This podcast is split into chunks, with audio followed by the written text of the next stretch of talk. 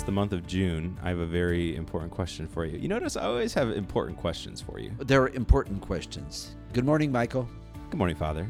Hi, hello, everyone. Welcome to the 23 podcast. Number 152. Two. 152. Okay, so my question for you is here we are in June. Yes, I love June. Have you gone to Mr. Freeze yet?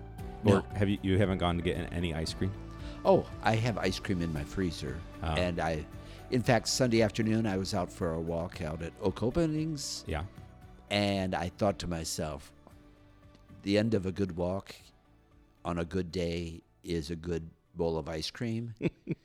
so I came home. I had some really good chocolate ice cream in the freezer yet. Yeah. I had some vanilla ice cream. Yeah. And I had some blueberries. So you swirled so them. I put them all together. Was it good? It was wonderful. Now And to make it even better, I sat on the patio to eat it. I've, I've got this resolution for this summer. I've done it other years too. yeah. Uh, eat as many meals outside as you can. Actually, that's what we've been doing as well, including our ice cream. We even splurged and got waffle cones. Oh wow! It's a a waffle cone is a good addition to any ice cream, I find. Uh, but we yeah we've been eating as many meals outside too. And what I like about that, remember back when Paul was on the podcast, we were talking about dirty floors in our house. You don't have to worry about dropping things. Our floors have never looked better because all the mess is Everything's outside. outside. uh, do you have uh, critters that come up and clean up afterwards? Uh, we do have a, a quite a plethora of wildlife in the backyard. Right now, we have baby bunnies underneath the deck, so they're picking up the scraps of whatever we're having for dinner. Okay. Although the neighbor's cat came over to try to find the rabbits yesterday, we saved them. Oh yeah. Cat cats are dangerous. They can't. Uh, not to offend any cat lovers out there. Let's just be clear. Yeah. Yeah. you know, it's hard to hard to talk about anything anymore. right. It's very true. But I, I had uh, I wrote my midweek meditation a couple weeks ago about hearing the baby robins, and I couldn't find the robin nest. Oh yeah, Well, the next chapter of the story is not so good. Two different places in my yard, I found little baby uh, feathers uh oh. scattered. Uh, one was near where I think the nest was, and the other one was farther out. So they, I think we had a couple of young robins, and the mommy said, "Time to fly the coop," and they didn't quite make it. Oh. That's my guess. Well, I'm glad that people listen to this as an uplifting part of their week. It's it- but here's the good news: there are still loads of robins around. Robins are pretty pretty uh, common these days. We've had quite a few Orioles in our backyard. oh, I this love them. Um, I wrote that in the bulletin this week. You know, my list of thanking God for things. Yeah. and the one was thank you for the oriole that was flying on the on the across my path when I was out hiking, Uh huh. and thank you for the Oreos in my cupboard. yeah, we've been eating those too. Anyway, here we are. We are in the month of June. Uh, we just finished up our Tuesday morning mass here at the parish, and I said to Father right before, "Hey, you're wearing green again." yes, first time I got to wear green, even though we yesterday started uh, ordinary time again. It was a special feast day. Monday, uh, the Monday after Pentecost is uh, a Marian feast day called Mary, the Mother of the Church. Yeah. If Pentecost is the birth of the church. So I wore white yesterday, but today back to green. But you won't get to wear it this weekend. No, because that is something worth uh, talking about. I mean, other things are worth talking about he, too. But he sounds just- surprised that I Yeah. brought up something worth talking about. okay. We we have uh, forty days of Lent. Everybody knows it's Violet. We had Holy Week. We had Easter, the Easter Triduum. Then we have fifty days of Easter, uh, and we just had Pentecost. Sure. So those ninety days are over. the The Lent Easter season is over. Sayonara. But it, but it's almost like but we they throw in a few bonus days. Like it's such a good thing should have something else even better. even additional. Yeah. So this coming Sunday is the feast of Holy Trinity hmm and the following Sunday is the feast of Corpus Christi, the body and blood of Christ. Now if you really want to be good, there's even one more. What is that? I don't. Do know you know that? I don't know that. It's not on Sunday. That's why not everybody knows it. The Friday after the feast of body and blood of Christ, the Friday Oh, afterwards is, is sacred, Sacred Heart. Sacred Heart. I did know that. I just didn't know we were going there. Yeah, but so it's like these are bonus days. You almost like can't get enough. And the truth is, we can't get enough of all the goodness. You know, that reminds me, usually for the Feast of the Sacred Heart, I'm out at the Visitation Monastery on Parkside with the sisters for their novena. But they've been cloistered. I I haven't heard anything been, about it. They've been year. quarantined for 300 years. Yeah, they got this down. Yeah. Um. Yeah. I don't think the chapel's open to the public right now. So Oh, is that it? I'm not. I'm not positive, but I haven't heard anything about it this year. Yeah. That's unfortunate. That's one of my favorite things I do each year. Yeah, you love getting up to play. Six, is it 6:30 mass? No, seven. Seven. Oh, well, Seven a.m. but you have to drive there. Yeah. So here we are getting ready for Holy Trinity this weekend. And last weekend, as Father said, we celebrated Pentecost. It was also the first weekend that we uh, had people in the church again. Do you want to talk about that experience a little bit for you? I only talked to one other pastor, and his experience was similar to ours. Um, so I'm not. I don't believe this is necessarily true everywhere, but both of us talked about how it was a very small group coming. I do not feel bad about that. I think people have to decide for themselves when it's time to come. Uh, so uh, we said we had a limit of 250, considering the size of our church. Uh, what did we have? About 40 at Saturday Mass? Correct. And maybe 120, 125 at Sunday morning Mass. Yep. So um, these were not big crowds. It actually was wonderful as a way of kind of getting used to. Uh, I don't want to say dealing, you know, crowd control or anything, but dealing with procedures. Um, I know that my heart jumped just in a giddy way to see people. Yeah. It was just good to see people. Yeah. Uh, at the same time, I, as I said, I totally respect people who have chosen not to come yet. And um, so for me, uh, I said all along, we're opening slowly, intentionally, just a little crack in the door. We don't want people to say, "Oh, it's going to be back to where it was." I think that was be a total misunderstanding. That might be months. Who knows? Sure. Um, but it is a chance for people to celebrate in person. Um, I think we have to wait weeks to see what's going on uh, in terms of the pandemic, you know, as not just churches, but other things in society are opening a little bit more. Yeah. Uh, do we know what's going to be happening? Sure. And I have also been very impressed with people respecting space, people wearing masks, people uh, really uh, watching out for each other. And, um, you know, it's really, I think sometimes we see the best of people when everybody realizes it's not like your normal thing. What I did say at one of the weekday masses last week was when you come up for communion, it's very intentional because you're coming up with a mask, you receive in your hand, you step to the side, remove the mask, re- receive the host, and go back. Mm-hmm. I think the very first time, it's a distraction figuring out what you're doing. Right. By the second or third time, it's probably a real positive thing because it's so intentional. Well, and I've noticed even the people that have been here for a couple of the weekday masses now are much more comfortable coming up to communion than they were the very first time. Yeah, we. Um, I think you get used to everything, and uh, we have to learn the ropes, so so to speak. Sure.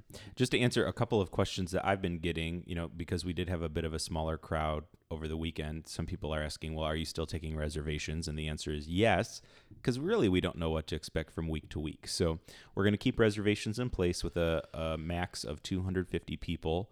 Uh, and somebody asked you about, well, I didn't hear. Right, right before the ten o'clock mass. So that's why I put you on the spot at the end of the mass in front of ten thousand people watching online. Wow, 10,000. Well, whatever. uh, the whole question was, uh, do you, if you do sign up and say, I want to reserve a spot at the five o'clock mass or ten o'clock mass, uh, do they get uh, a confirmation? And the answer is There's no confirmation email that goes out. When you when you submit the form, there is a confirmation right there on that page that says we've received it.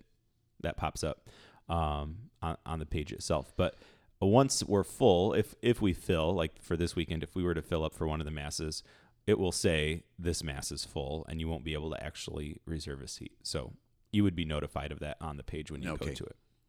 Uh, the other question uh, people asked, you know, at first we were saying if we were to uh, hit capacity, we may ask some families not to come two weeks in a row. Right now, that's not an issue. So if you were here uh, last weekend, you're welcome to sign up again for this weekend. And again, we'll just take this one week as at a time as we go.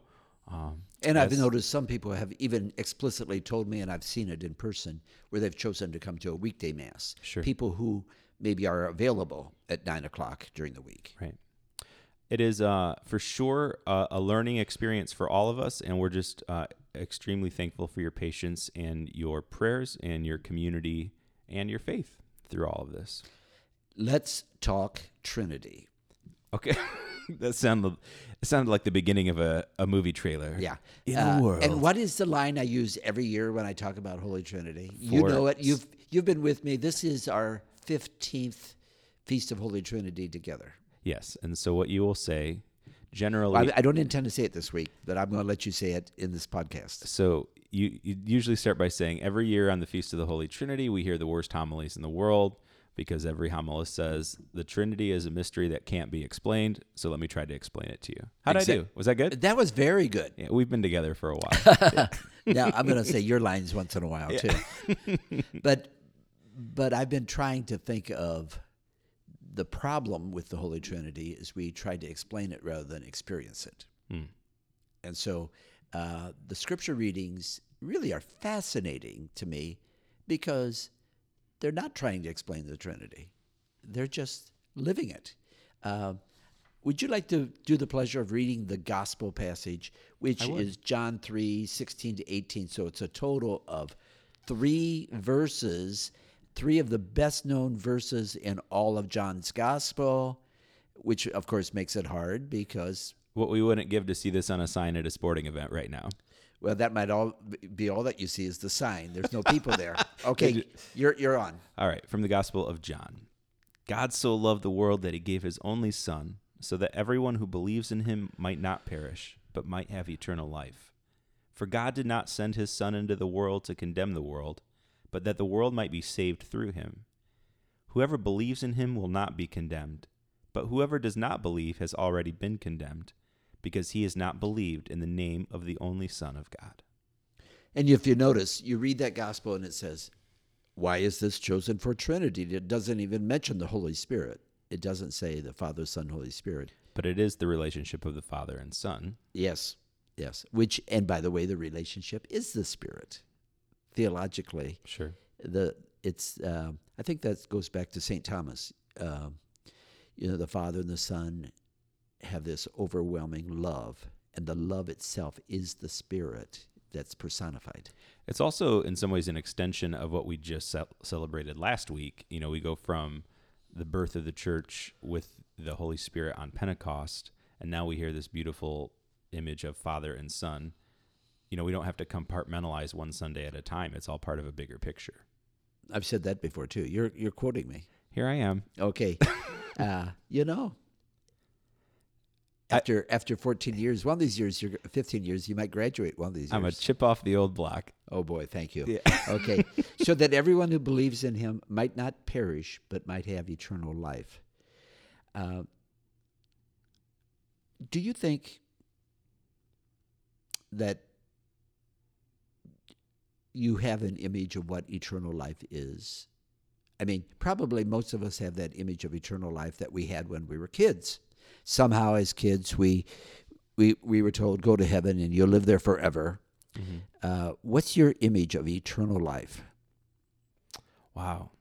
Um, I think for me, it, it's an image of union with God.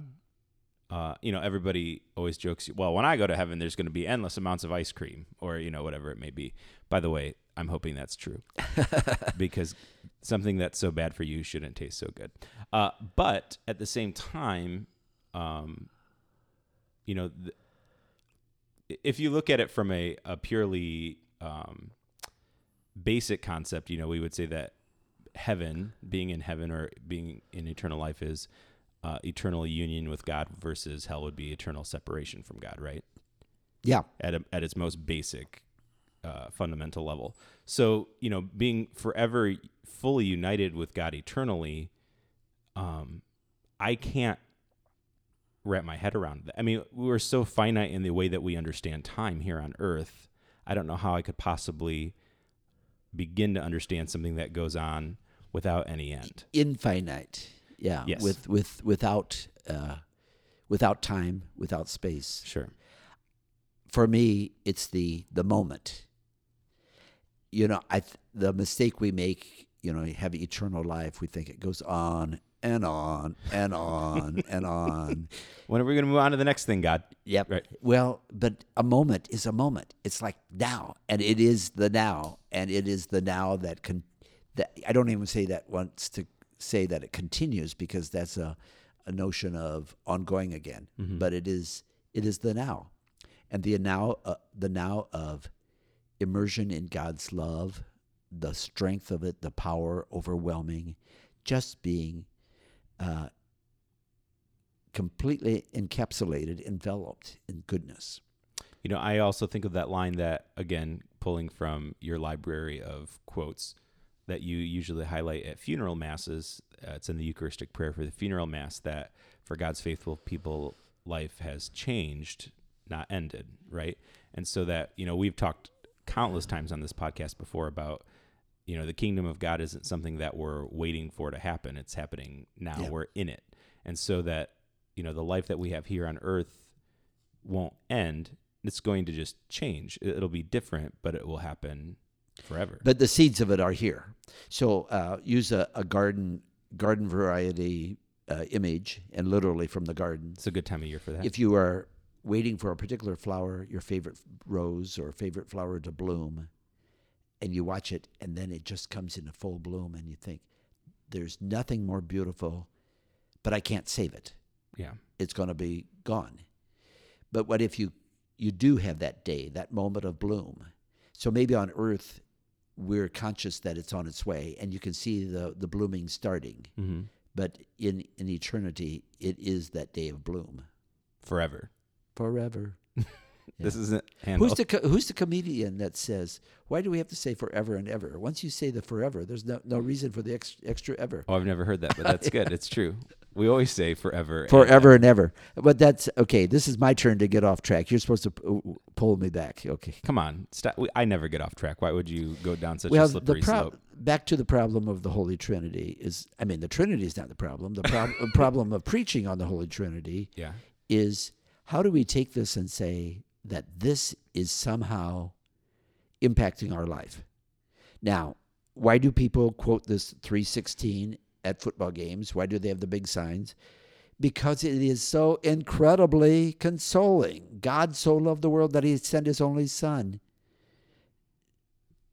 so that everyone who believes. Now, it's not just in it's especially in John's gospel.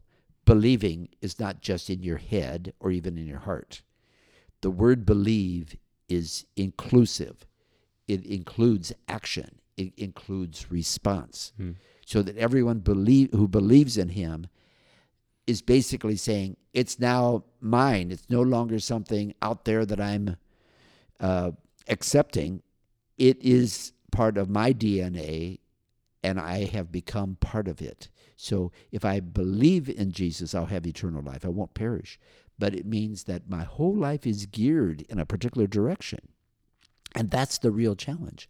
How do we gear our life in, in, the, in the direction of Jesus? I think some of that can be found in the second reading for this weekend, which I know not we don't always get a chance to get to on the podcast. But the end the end of Paul's second letter to the Corinthians. and there is um I, think this is such a timely reading for what our world is going through right now. Would you read this, please? I would love to. Thank you for asking me. Brothers and sisters, rejoice. Mend your ways. Encourage one another. Agree with one another. Live in peace. And the God of love and peace will be with you. Greet one another with a holy kiss. All the holy ones greet you. The grace of our Lord Jesus Christ and the love of God and the fellowship of the Holy Spirit be with all of you. so there's the Trinitarian image there. There's the a end. Trinitarian, but that is also now uh, used at the very beginning of Mass when the priest makes the sign of the cross, and then there's usually a greeting like the the peace peace of the uh, peace and uh, goodness of the Lord be with you. But the other one is the grace of our Lord Jesus Christ, the love of the Father, and the communion of the Holy Spirit be with you. Mhm. That that the word communion is used now instead of fellowship. Um, but anyway, so that's used at the beginning of Mass in a Trinitarian formula to say it's like all of God's love uh, fill you up. But I think the part of this passage you were looking at is this whole idea of Well, first I was going to say we're not greeting each other with any kisses right now during the coronavirus. yeah, But greet greet each greet one another with a holy kiss from six feet away. with a mask on. Um, but you know the the given the immense um, unrest in our country right now with everything that's going on in multiple cities, you know the whole idea of agree with one another, live in peace, and the God of love and peace will be with you.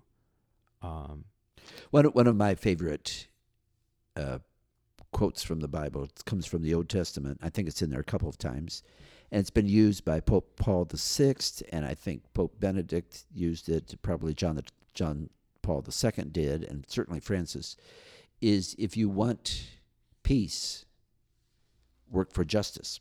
mm, So when you say, you know, this is so beautiful, what Paul is saying at the end of his letter to the Corinthians, but you also have to read the rest of his letters to the Corinthians. He wrote two letters, and of course, the first letter to the Corinthians, he told them, "You guys are divided. Don't remember? Don't you remember the body is one, one and has many parts, but you have to respect the different parts." we just heard that last. we heard that for the feast of uh, Pentecost. Uh, Pentecost. He also wrote, "Love is patient, love is kind," and it's not just for our weddings. He didn't write it for a wedding. Right. He wrote it about the community. You have you can't be brutish and you can't be self-centered. You have to look at the good of the other person. Love is not vain. You put all this together, and then you come here and he says, "Okay, now." Tr- include each other and this will represent the Holy Trinity as we include each other. Beautiful words to live by. Um, a lot to unpack in these readings this weekend. Uh, so maybe take some time before Mass just to read and pray through these readings yourself. Father, always good to be with you. And it's good to be back in our um, old studio, Uh, which is the conference room, about 10 feet apart from each other. We've never been more separated doing a po- well. That's not true. We were at our houses for about ten weeks. Yeah, Hey, um, let's go get some ice cream. eventually. That I just got turned down publicly. All right, guys, take care. God, God bless.